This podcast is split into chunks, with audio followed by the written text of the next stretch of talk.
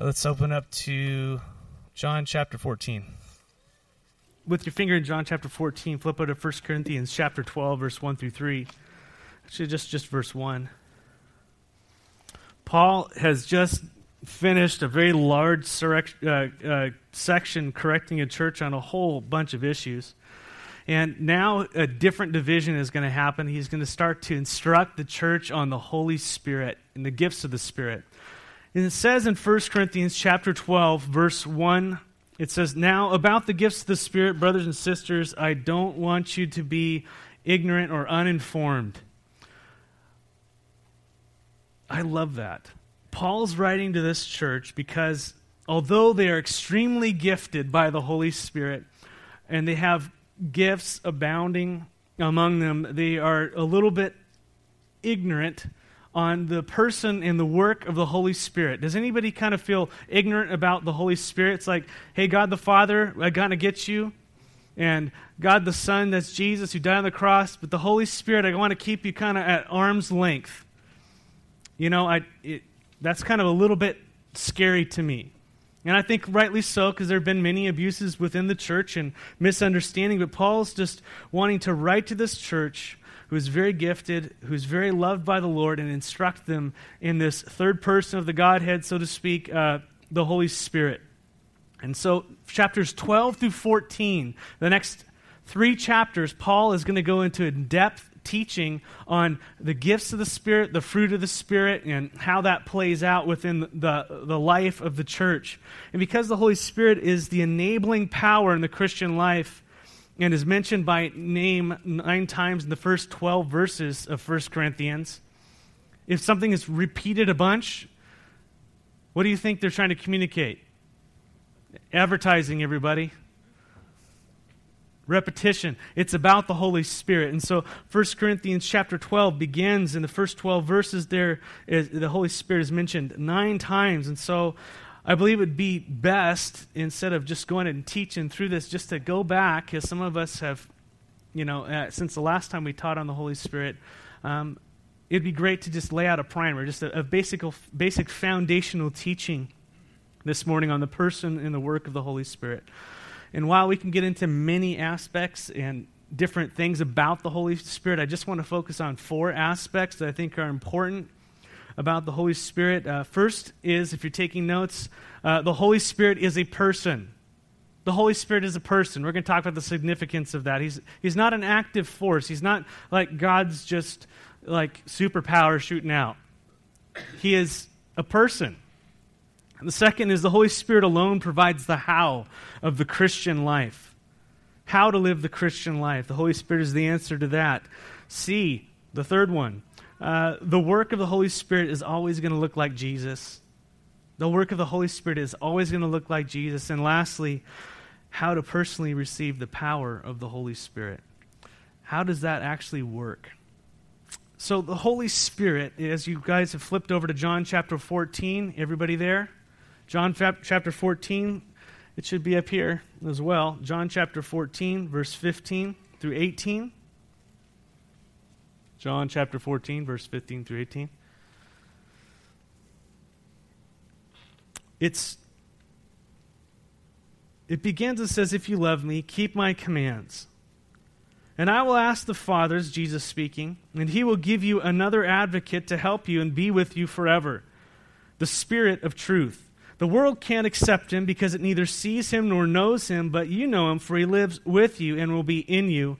And I will not leave you as orphans, and I will come to you in the person of the Holy Spirit, is what he's talking about. You know, when I mentioned a couple weeks ago, I was on an airplane coming back from San Diego. I had you know, the Lord had graced me with time with Him in the morning, and I was reading that devotion about sharing my faith, and I said, Lord, I want to, if you want, share you with someone, and I told you I was sitting on the plane, and there was a couple next to me, and lo and behold, he was reading a book, How Good is Good Enough to Get into Heaven?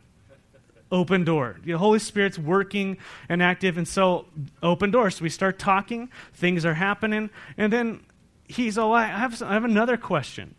He's like, My kids keep saying that the Holy Spirit is a person. And I said, Well, you know, that's great. Where am I? what am I studying for on my vacation? You know? And he just starts asking, the Holy Spirit is a person. And I'm like, oh, why, yes, he is. He's like, well, how is that? I thought he's an active force, which is a common teaching. The Jehovah's Witnesses teaches that God, that the Holy Spirit is not God, that he is an active force. I don't want to get into that right now, but there are teachings that the Holy Spirit is just an active force, like maybe God's gravity or God's, you know, electrical laws. Who knows? But that's not what the scripture teaches. The scripture teaches that he's a person. I began to explain to him uh, what I'm about to share with you right now regarding the Holy Spirit being a person. In John chapter 14, verse 15 through 18, he, he, Jesus is teaching. He says, and notice when Jesus is speaking through here about the Holy Spirit to his disciples, Jesus ascribes names to the Holy Spirit. Did you see that? names. What is he, who does he call the Holy Spirit? An advocate and a helper. That word advocate, as we're looking for, is parakletos in the Greek, and that means it means like paralegal to come alongside. It's it's kind of a legal term, but it, it means for someone to come alongside and to help out, to give aid. And the, the picture also extends into the courtroom, someone advocating on your behalf before a judge. And so we've got this picture of Jesus said, I'm going to send you a, someone to walk alongside you, to help you, to give you aid, to empower you, to advocate for you before the Father. Now, who else advocates before the Father? Jesus. Which is, we're going to find this unity within the Godhead as, you know, just kind of keep that to the side, those of you want to go that direction. But Impersonal forces are not advocates, nor are they helpers. An imper- uh, a person comes alongside another person to help, to aid, defend, do we not? Another name in verse 17, the Spirit of truth, is ascribed to him. The Holy Spirit is called this, the Spirit of truth. This is one of many names given by the Holy Spirit. There's a lot of them. But tell me, if someone is called the Spirit of truth, that implies that that is a moral being. There's morality there. Does it not? Only people have morality. They can discern between good and evil and act upon it. And the Holy Spirit is the Spirit of truth. You want to know truth? You go to a truthful person to find it, do you not? We do. The Holy Spirit, He is truth. He is the Spirit of truth. Also, notice in verses 16 70 the personal pronouns that Jesus is ascribing to the Holy Spirit. Verse 17 The world cannot accept it him.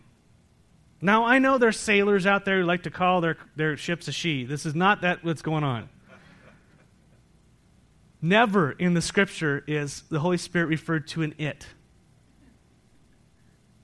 He is referred to by name or by personal pronouns.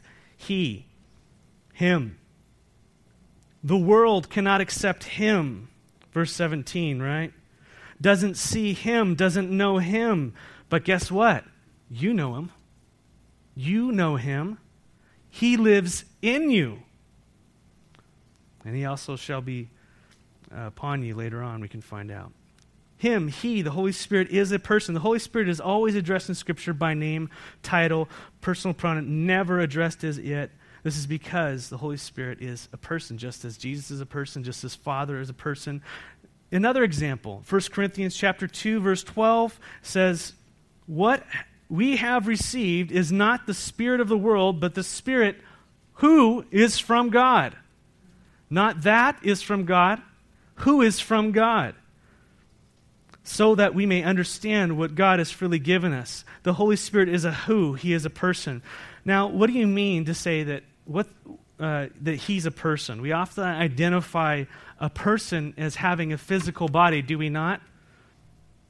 A arms and legs and mouth and you know can do a cartwheel in your younger years or at least thought you could but there are many marks of a person that are not physical are there not yes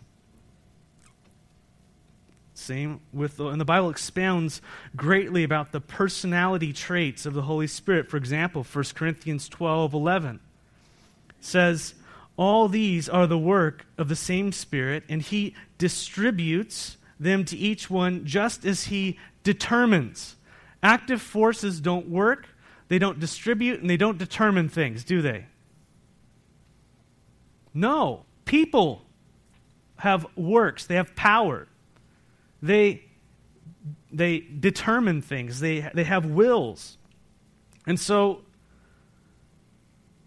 as we're looking at this, we see that the, the Spirit performs works, which is power. He distributes, He gives power. So He has power, He gives power, and He determines how to distribute that power. That implies a plan, that implies intelligence, that implies a will. Does that sound like someone you know? Probably you. You have abilities, you have power, you have the ability to give and to receive, you have the ability to distribute, you have a plan in your mind. So the Holy Spirit has a mind. We look at Romans chapter 8. Wait, real quickly, back up. The Holy Spirit has power and He gives power according to accomplish His will. Notice that.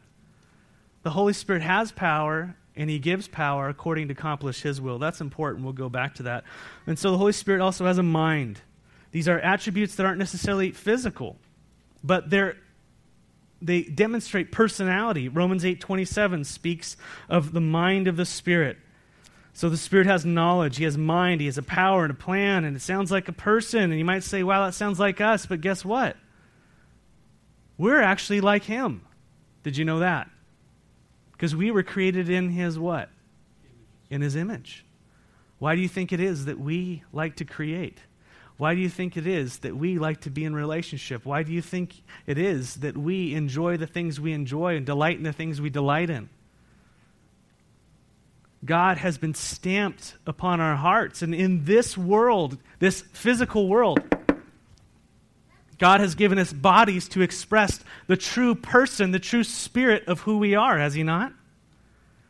So you have an arm, you lose an arm. Did, I, did we lose you? You lose both your arms, both your legs, you're still there, right? God's given us bodies to be able to express what our innermost beings are, our spirit, in this world. When we die, our spirits are separated from our bodies. Our, who we truly are are removed, and they aren't just like disappear. They go before the Lord for judgment, either to receive eternal life or to receive, uh, you know, the alternative, which is what we're praying to save people from. Amen? Ever think about that? What about love? Romans 15 30 says, I urge you, brothers and sisters, by our Lord Jesus Christ and the love of the Spirit, to join me in the struggle by praying to God for me. The Spirit has a personality of love. Did you know that? The Holy Spirit is a person, and guess what? He has a personality of love. He is love, and, and by being filled with Him, we share in His love. Guess what? He also searches and reveals. 1 Corinthians chapter 2, verse 10. These are the things God has revealed to us by His Spirit. The Spirit, the Spirit searches all things, even the deep things of God. The Spirit reveals, the Spirit searches help us. He helps us. He prays for us. Romans 8, verses 26 and 27 says, In the same way, the Spirit helps us in our weakness. So he helps. We already know that. We do not know that we ought to, what we ought to pray for, but the Spirit Himself intercedes for us through wordless groanings. And he who searches our hearts knows the mind of the Spirit because the Spirit intercedes for God's people in accordance with the will of God. The Spirit prays for you as believers. He intercedes before the throne, He prays for you. Impersonal forces do not pray, do they? They do not love, do they? The Spirit communicates, He speaks. Revelation 2 7. Whoever has ears, let them hear what the Spirit says to the churches. The Spirit communicates. And He teaches and reminds us John 14, 25, all this I've spoken to you while still with you, but the advocate, the Holy Spirit, whom the Father will send in my name, will teach you all things and will remind you of everything I have said to you. How many of you need teaching and reminding about the things that Jesus has said? Huh. My mind is like a colander that just. Lord, help. He leads and guides Romans, the whole chapter, chapter 8. Did you know the Holy Spirit can be lied to? Can you lie to gravity? Some would say yes. No. Got to clarify things in these, this culture. Ananias and Sapphira. It says, Then Peter said, Ananias, how is it that Satan is filled, has so filled your heart that you have now lied to the Holy Spirit and have kept for yourself some of the money you received from land? You can't lie to a rock or a forest, you lie to a person. Am I making my point? Is the scripture making its point? It's a person. The Holy Spirit can be grieved. Did you know that? Last, last one year. He has feelings. Ephesians 4. And do not grieve the Holy Spirit of God with whom you were sealed for the day of redemption. Did you know you can grieve God's heart? You can, res- you can grieve the Holy Spirit. I can grieve the Holy Spirit. Anyone? Now, is this what we, we grew up with as the Holy Spirit? Do we focus on that He's an actual person? We kind of just take it for granted as we're reading through Scripture. Oh, yeah, that's the other guy. And somehow they fit together. All these examples, and there are many, many more, show that the Holy Spirit is a person. Why is that important? Who cares?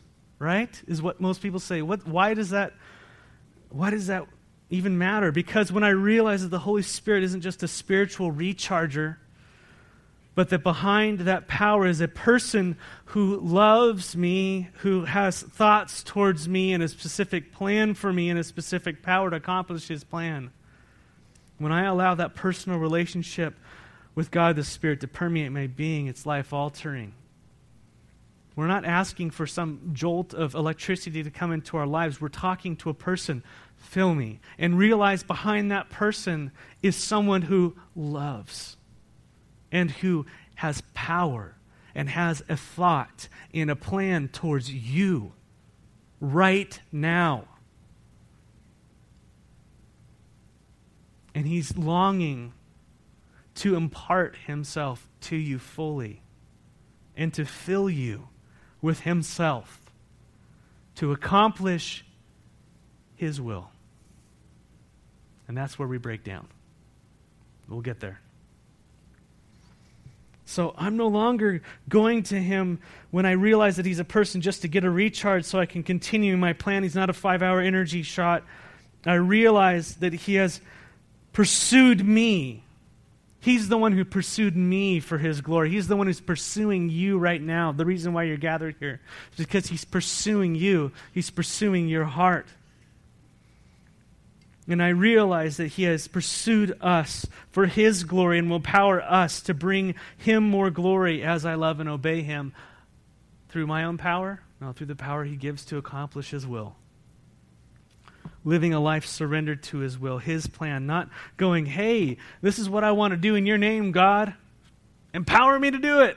I'm going to go do great things for you. Just fill me up. Let's go. No. It's what is your will? Show me your will.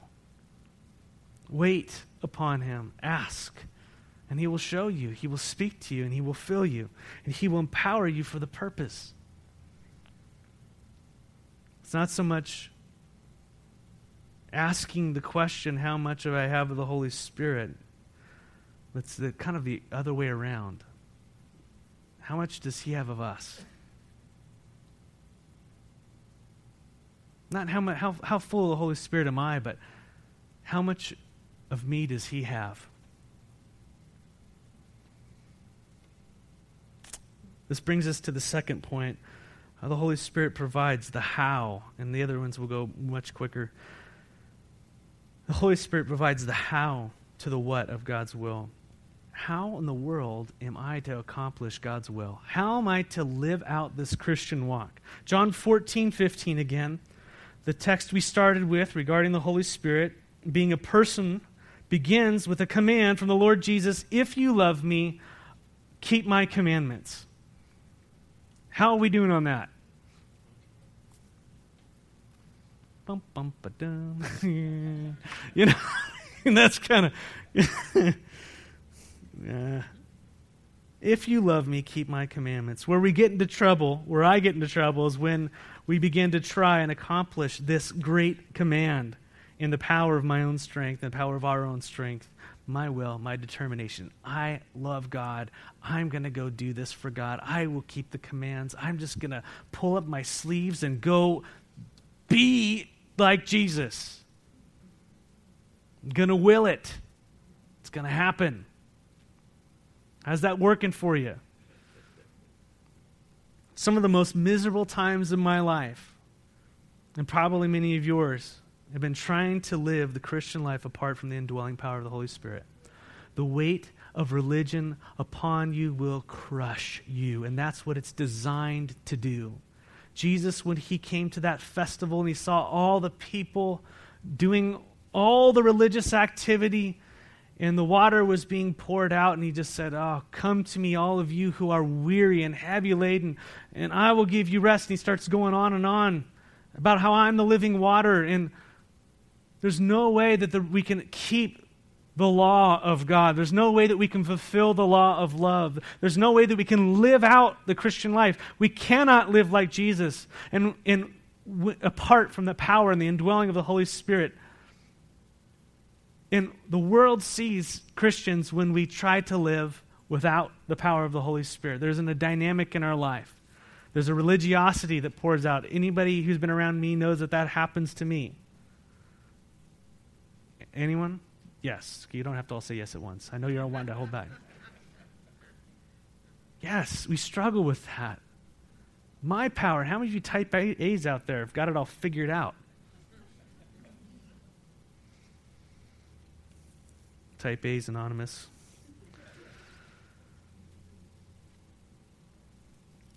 This is something you want to write down. We cannot accomplish the will of God apart from the power of God. You cannot accomplish the will of God apart from the power of God.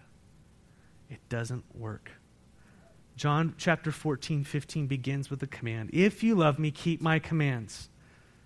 And verse 16 is the key, the key to living out the command. God never gives a command where he doesn't supply the power. He never gives you a burden that you cannot, you cannot uh, apply with him doing it through you. If you love me, keep my commands. And obviously, the chief command is to love God, love one another. And this brings glory to God. But verse 16 is the key to living that out. Verse 16 says, John chapter 14, and I will ask the Father, and he will give you another advocate to help you and will be with you forever, the Spirit of truth. The Holy Spirit is the how of the Christian life. He is the help that I need. When I don't have the power to do the will of God. How many of you are in that situation this morning? I know it should be done, but I just don't have it. Amen. Apart from the Spirit of God, we are living out a Romans 7 life. How many like the Romans 7, verse 18 through 19? It says, For I know that good itself does not dwell in me, that is, in my sinful nature. For I have the desire to do what is good. We're all relating but I cannot carry it out. Bummer. How many of you know what's right to do? You know what the scripture says. You know what God commands, but you feel like, I don't have the power to live it out. I cannot do this. Why am I failing? Romans 7 is where you are, and you're frustrated Christian, like me, been there. Am there quite often, t- time to kind of like go reverse from 8 and go to 7 a lot. He goes on, for, for I do not do the good I want to do, but the evil I don't want to do, this I keep on doing. How can I live out this life? I know what's right. I know what I should do, but I cannot do it. I know what I should do, but how do I actually do it? How does it happen? Then there's a big divide from what Jesus says and who I am. Anybody have that? And the hypocrisy, and the enemy comes in and goes, Yeah, that's right and he jumps before the throne of God and says, Look at them. Look how dumb they are. Don't you see who you saved? But who's the advocate that says, Sorry? Point to the cross. Work in progress. Paid for, loved, forgiven. No excuses. God is changing us day by day. Praise God for that. Apart from the Spirit of God, we're living out that Romans 7 life. And Paul comes to the point in verse 24 of Romans 7, the end of the chapter. What a wretched man that I am. Who will rescue me from the, uh, this body that is subject to death? Verse 25 Thanks be to God who delivers me through Jesus Christ our Lord. And then Jesus has, saved us from the, sin, uh, pow, uh, the power of sin and death in our life by sending us the Holy Spirit making us new creations. And that's what Romans 8 is about. It's about the power of the Holy Spirit, life through the Spirit. And that's the grace of God in our lives. The how to live, behind every command, behind every what of God, what we are to do. The command of God's word is the how of the Holy Spirit. Without the Spirit, it is impossible to live the Christian life. Christ likeness does not happen just through imitation. I know Paul says, imitate me as I imitate Christ, but that is in conjunction with being filled, allowing the Holy Spirit to happen. It's not just something that you mimic and do. How many of you uh, would like to do something that you can't? You look at someone with an incredible talent and you just go, oh my gosh. You know, I, I, I think, I don't know what it is, but I, I'm pretty blown away at some, some amazing singers. You know, I get up here and I sing, my voice, I just, you know. Have you ever heard like no, no, I know you're to laugh. But Whitney Houston, hold on. National anthem. I mean, are you kidding me? She just sits there and she was just like, oh, there's a smile on her face, whatever. You know, I mean, it just flowed out of who she was flawlessly, effortlessly from the bottom of her soul, just pouring out the national anthem in just this incredible ability. And I go, wow. Now, Whitney and I, we like to sing together in the car. And as we're singing the national anthem, you know, I'm like, oh, say, we're singing together and all that stuff, and all of a sudden, you know, I push power, and then there's me. Oh.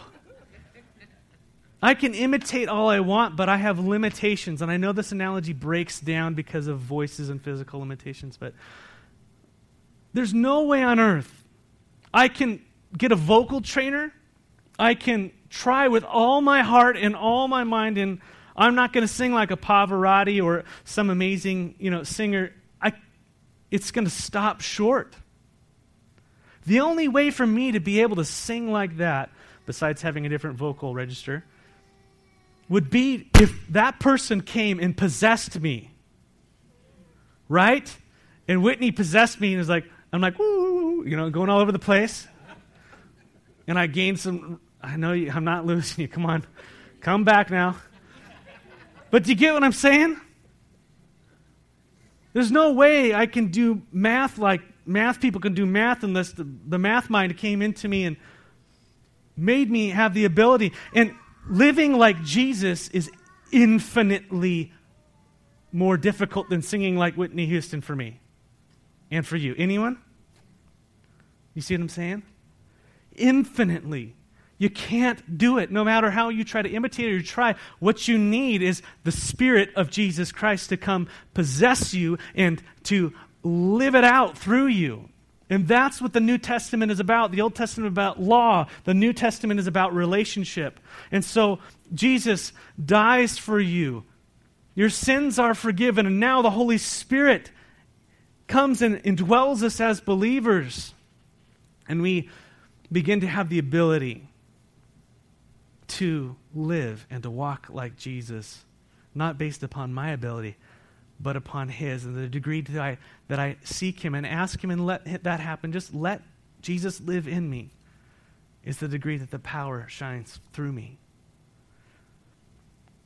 So, like Paul, we're, I think a lot of us Christians are saying, What a wretched man I am. I'm so stuck. I just can't do what I do. Oh, darn it.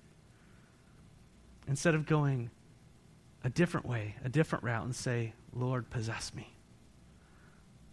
Take all of me. I can't live this life. You know I'm a hypocrite. You know I can't walk like Jesus and love like Jesus and share like Jesus. I've got fear. The only way is for Him to come and fill us. That is Christianity The only way to live my life like Jesus is for the Spirit of Jesus, the Spirit of God, the Holy Spirit to come into my being and possess me and live the life of Jesus through me. That is Christianity. That is Christianity. Christianity is Jesus in you, the hope of glory. That's what it's about. That there you go. The Holy Spirit is the how of the Christian life. And I will ask the Father, and He will give you another advocate to help you and be with you forever. The Spirit of truth. The third point regarding the Holy Spirit is that His work will always look like Jesus. He's trustworthy. He's trustworthy. There are a lot of counterfeits and there are a lot of abuses of the person and the work of the Holy Spirit, sadly, within the church. But the Holy Spirit will testifies of Jesus. While there have been many distortions and abuses regarding God the Father and God the, Son, there have been a lot of, by people who call themselves Christians, I think good hearted people as well, regarding the Holy Spirit. The Holy Spirit isn't going to do anything that Jesus would not do, nor the Father. They are one and will. In John 14, 15 through 16, again, Jesus says, If you love me, keep my commandments. And I will ask the Father, and he will give you another, another helper. That word for another is different. There's like another of a, a different kind, and then there's the word for another of a same kind. And that's what that word is. I'm going to send you someone just like me. Not another of a different kind, another of the same kind. Jesus identifies the Spirit as an advocate, a, help, a helper. And but Jesus didn't just say an advocate, he says another advocate, meaning another one just like me. Just like me. The very same kind. Jesus said that he was sending another helper that would be exactly like the first helper. Jesus is saying that what I have been to you, disciples, face to face, now the Holy Spirit will be to you. Where I was limited with my body, the Holy Spirit will not be limited. The Holy Spirit will never do anything that contradicts Jesus, his character, teaching. The Holy Spirit actually testifies of Jesus, points to Jesus. That's why I, you know, Jehovah's Witnesses, I, I'm interested in that title because the Holy Spirit testifies of Jesus. And Jesus said, when you have received power, you will be what? My witnesses. You will be my witnesses. Surrendering fully to the Holy Spirit will not surrender, will not end up with you losing control of your actions by being slain in the Spirit or holy laughter, uncontrollable laughter, as I affectionately call barking and clucking.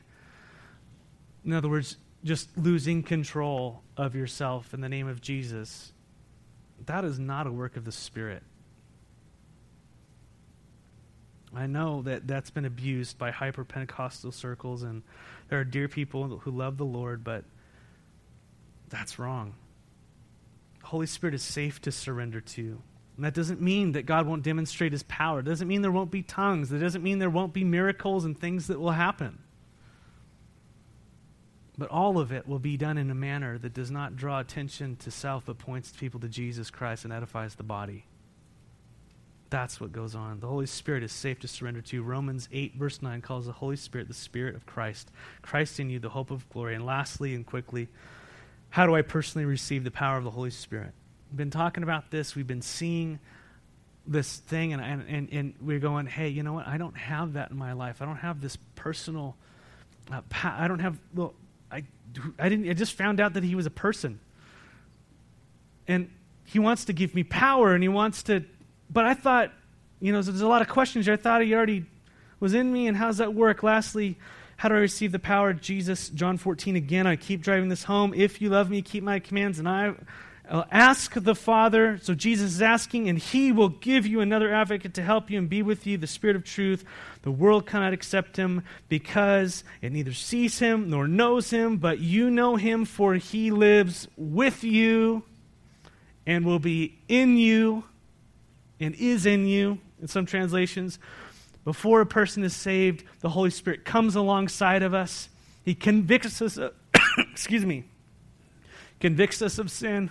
Lose my voice. He convicts our hearts. He convinces us of our need of a Savior, does he not? And that burden in our heart, and we've got this war going on, going, Urgh. and that's the Holy Spirit pressure cooking you to Jesus. Love you too much to get away. Parents with kids, you know what I'm talking about. There's wisdom in that, and, and he's, that's why I call him the hound of heaven. And when, when, a person surrenders their heart to Jesus as Lord, says, Lord, save me, I'm a sinner. What your, what your Spirit says about me is true. I'm lost. Save me. Help. You don't have to do any special thing. You call out to God, and it says that He saves you. You're saved by faith. That's it. The rest of the world's religions say you got to jump through hoops and take five classes and all that stuff. No, we're saved by the work that Jesus already did on the cross. God, help. Save me. That's it. And He saves because He did all the work and He loves you. And you'll never get over why He did it. I'm not. I'm still amazed. So when we receive the Lord Jesus is our Savior, the Spirit comes into us now. He doesn't live just on the outside, out, out here. He comes into our innermost being and makes us a new creation. He's actually the seal, the proof that we've been saved on the day of salvation. He's the proof that we're saved. And now that we're saved and he, he begins to teach us how to walk and his, his fruit starts to happen in our life that the, the, the joy the love and the peace and, and all the fruits of the spirit to come out he, we're changed from the inside out right praise god jesus is starting to live in us but jesus also taught and this is the third thing i want to share about that, that and spoke of the overflowing of the holy spirit which jesus specifically identified as the baptism of the holy spirit i know there's a lot of teaching about this and I've taught about it. When does it happen? How does it happen? I don't know all the specifics, but I know that Jesus taught it. And that's what I want to focus on. The baptism of the Holy Spirit, where the Spirit is not just with us and in us, but upon us and overflowing. And this is the empowerment by the Spirit for the ministry that God has given us each to do. The empowerment for ministry, the empowerment to be a witness, the empowerment to live for Jesus. It's an overflowing. We see this with the disciples in Acts chapter 2. Were they not saved at that point? They were saved. They had already received the Spirit when Christ breathed upon them in John chapter 20, verse 22. Receive my Spirit, he breathed. So, if they had the Holy Spirit, why did Jesus tell them to go wait in Jerusalem until he sent the promise of the Holy Spirit? What in the world is God talking about? And this happens over and over and over in the New Testament.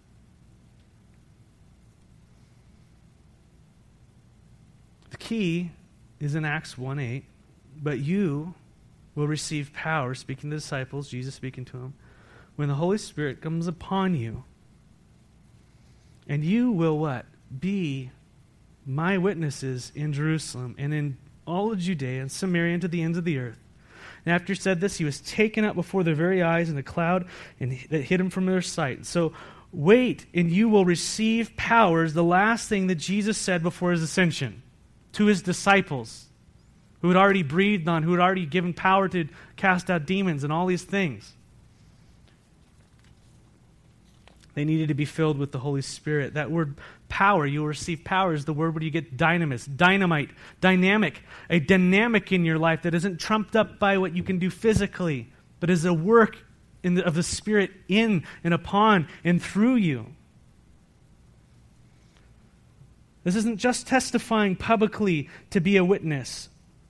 Uh, and notice the power to fill you is to be a witness, not just to go witnessing that's always part of it. We always share Jesus. But to be a witness, your life is a witness to the world, is it not? And this is not an excuse not to share. But each one of these disciples, what did they do? They went and shared. And they were witnesses in how they lived and how they loved. And it was there was a dynamic happening in their life. The Holy Spirit gives us power to testify of Jesus, not only in word, but in life. And this is part of the role of the Holy Spirit to empower us in various ways to be witnesses of Jesus, to testify to the world by our lives that Jesus lives in us, by our love for one another, His love, His dynamic. Wherever you are, in your Jerusalem, your Samaria, your workplace, your hospital bed, on a plane. But this example of the baptism of the Holy Spirit happens over and over in Acts. Read through. A person believes in the message of salvation, they're baptized with water, and then they separately receive the power of the Holy Spirit by the laying on of hands or prayer, whatever it might be, to minister unto Jesus. Now, I'm not saying that this doesn't happen all at once for some people when they're born again. I'm not saying that God can do whatever He wants and however He wants. But what I see is quite often a separate experience of waiting upon the Lord, asking and receiving uh, His power for the work of ministry. And I don't understand it all, but this is what I see taught here. And my thinking is this so just follow through with me. Uh, just, just work it through with me for a second. If the disciples had the Holy Spirit, and they were told to pray and wait upon the Lord for power. And the same experience happened over and over again in Acts, not to mention by Billy Graham, D.L. Moody, and many others. Do you think we ought to ask and seek and not for the power of the Holy Spirit in our lives?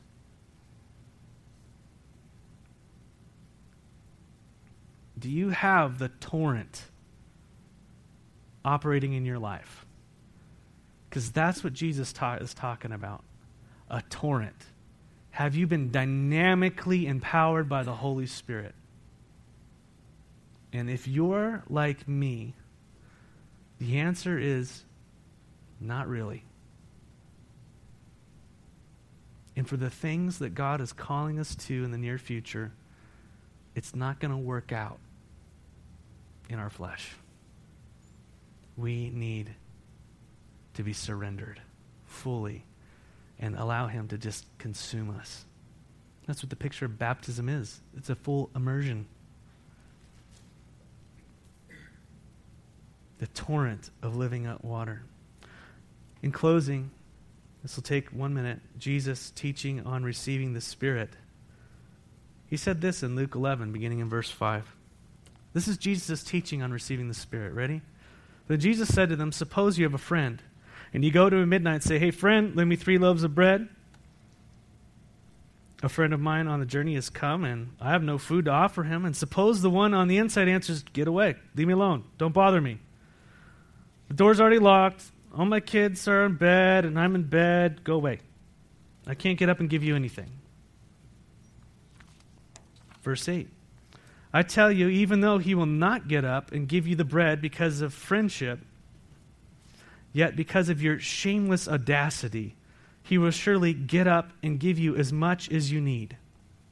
This is right after Jesus is teaching about prayer, right? So we've got this guy. Someone came in the middle of the night. He wasn't prepared. Goes to his neighbor's door. Hey, give me some food for my friend who just came. I don't have enough. Go away. Go away. Come on. Please give me some food. Go away. Please give me some food. I'm not going to leave until I get some food. Do you see what's happening? Okay. Your shameless audacity has got me out of bed. I just want you to go away. So I say to you, I'm sorry, he's going to get up and give you as much as you need. And so I say to you, ask and it will be given to you, seek and you will find, knock and the door will be open to you. So he's taking that analogy and he's taking it around and he's saying, if you seek your neighbor in that way, what about seeking God for God and his things? Things you really need. For everyone who asks receives. How many is everyone? I think I'm included. The one who seeks finds, and the one who knocks, the door will be opened. And now he puts the analogy right. He says, Which of you fathers, if your son asks for a fish, will give him a snake instead? No one, hopefully, right? Dad, he wants a fish. Here's a snake. We're not talking about pets, we're talking about food. Or if he asks for an egg, we'll give him a scorpion. Who's going to do that? And he goes, If then, if you then, though you are evil, in comparison with God, God is not hard hearted. He's not going to tell you to go away. He's not like that. If that's how you work as earthly fathers, and you know how to give good gifts to your children, here we go. How much more will your Father in heaven give what? The Holy Spirit to those who what? Ask. Jesus said, Ask. Go, seek the Father, knock, pound on the door. This is not something we earn, by the way. It's something He freely gives. And it's not about the degree to which we do that. But I think the asking, the seeking, the knocking is for us, it's not for God. There are things that we ask and seek and knock for that are silly in light of what He truly wants to give you. He's already given you His Spirit, but He wants to overflow you. Hey, overflow you. Sleepy people, hungry, want to go away. He wants to overflow you. Asking is faith. We don't earn the Holy Spirit, we ask. He's the promise from the Father. Jesus sends him, and you receive him. The world works on buying and selling, the kingdom works on asking and receiving, giving and receiving. And I think, again, the asking, the seeking, and the knocking is for our faith and our hearts. It's just saying, Dad, I am hungry and I am thirsty. I cannot do this life. I cannot do it apart from you. And you have what I need. Fill me with your Holy Spirit. Blessed are those who hunger and thirst for righteousness, and you shall be filled. And your Father not only desires for you the overflowing with His Spirit, but to be equipped with the gifts of His Spirit to fulfill His plan for your life and for His glory. And that's what we're going to get into. Lord, we come before you. And first off, if anyone in this room has never received you as your Savior, now is the time.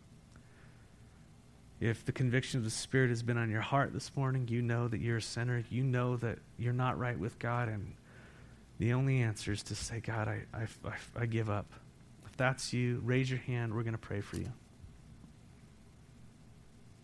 If not, that's fine.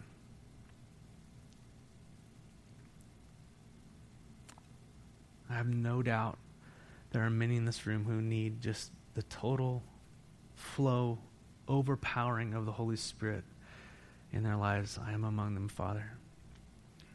So we ask, Lord, from our hearts, not based upon who we are what we deserve, but pour it all out. We want to be immersed with you, Holy Spirit.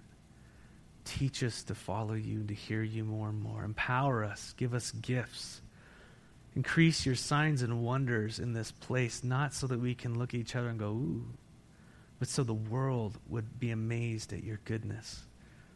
Heal people, Lord. Raise the dead. Cleanse us, Lord. Help our love, the fruit of the Spirit, to just abound.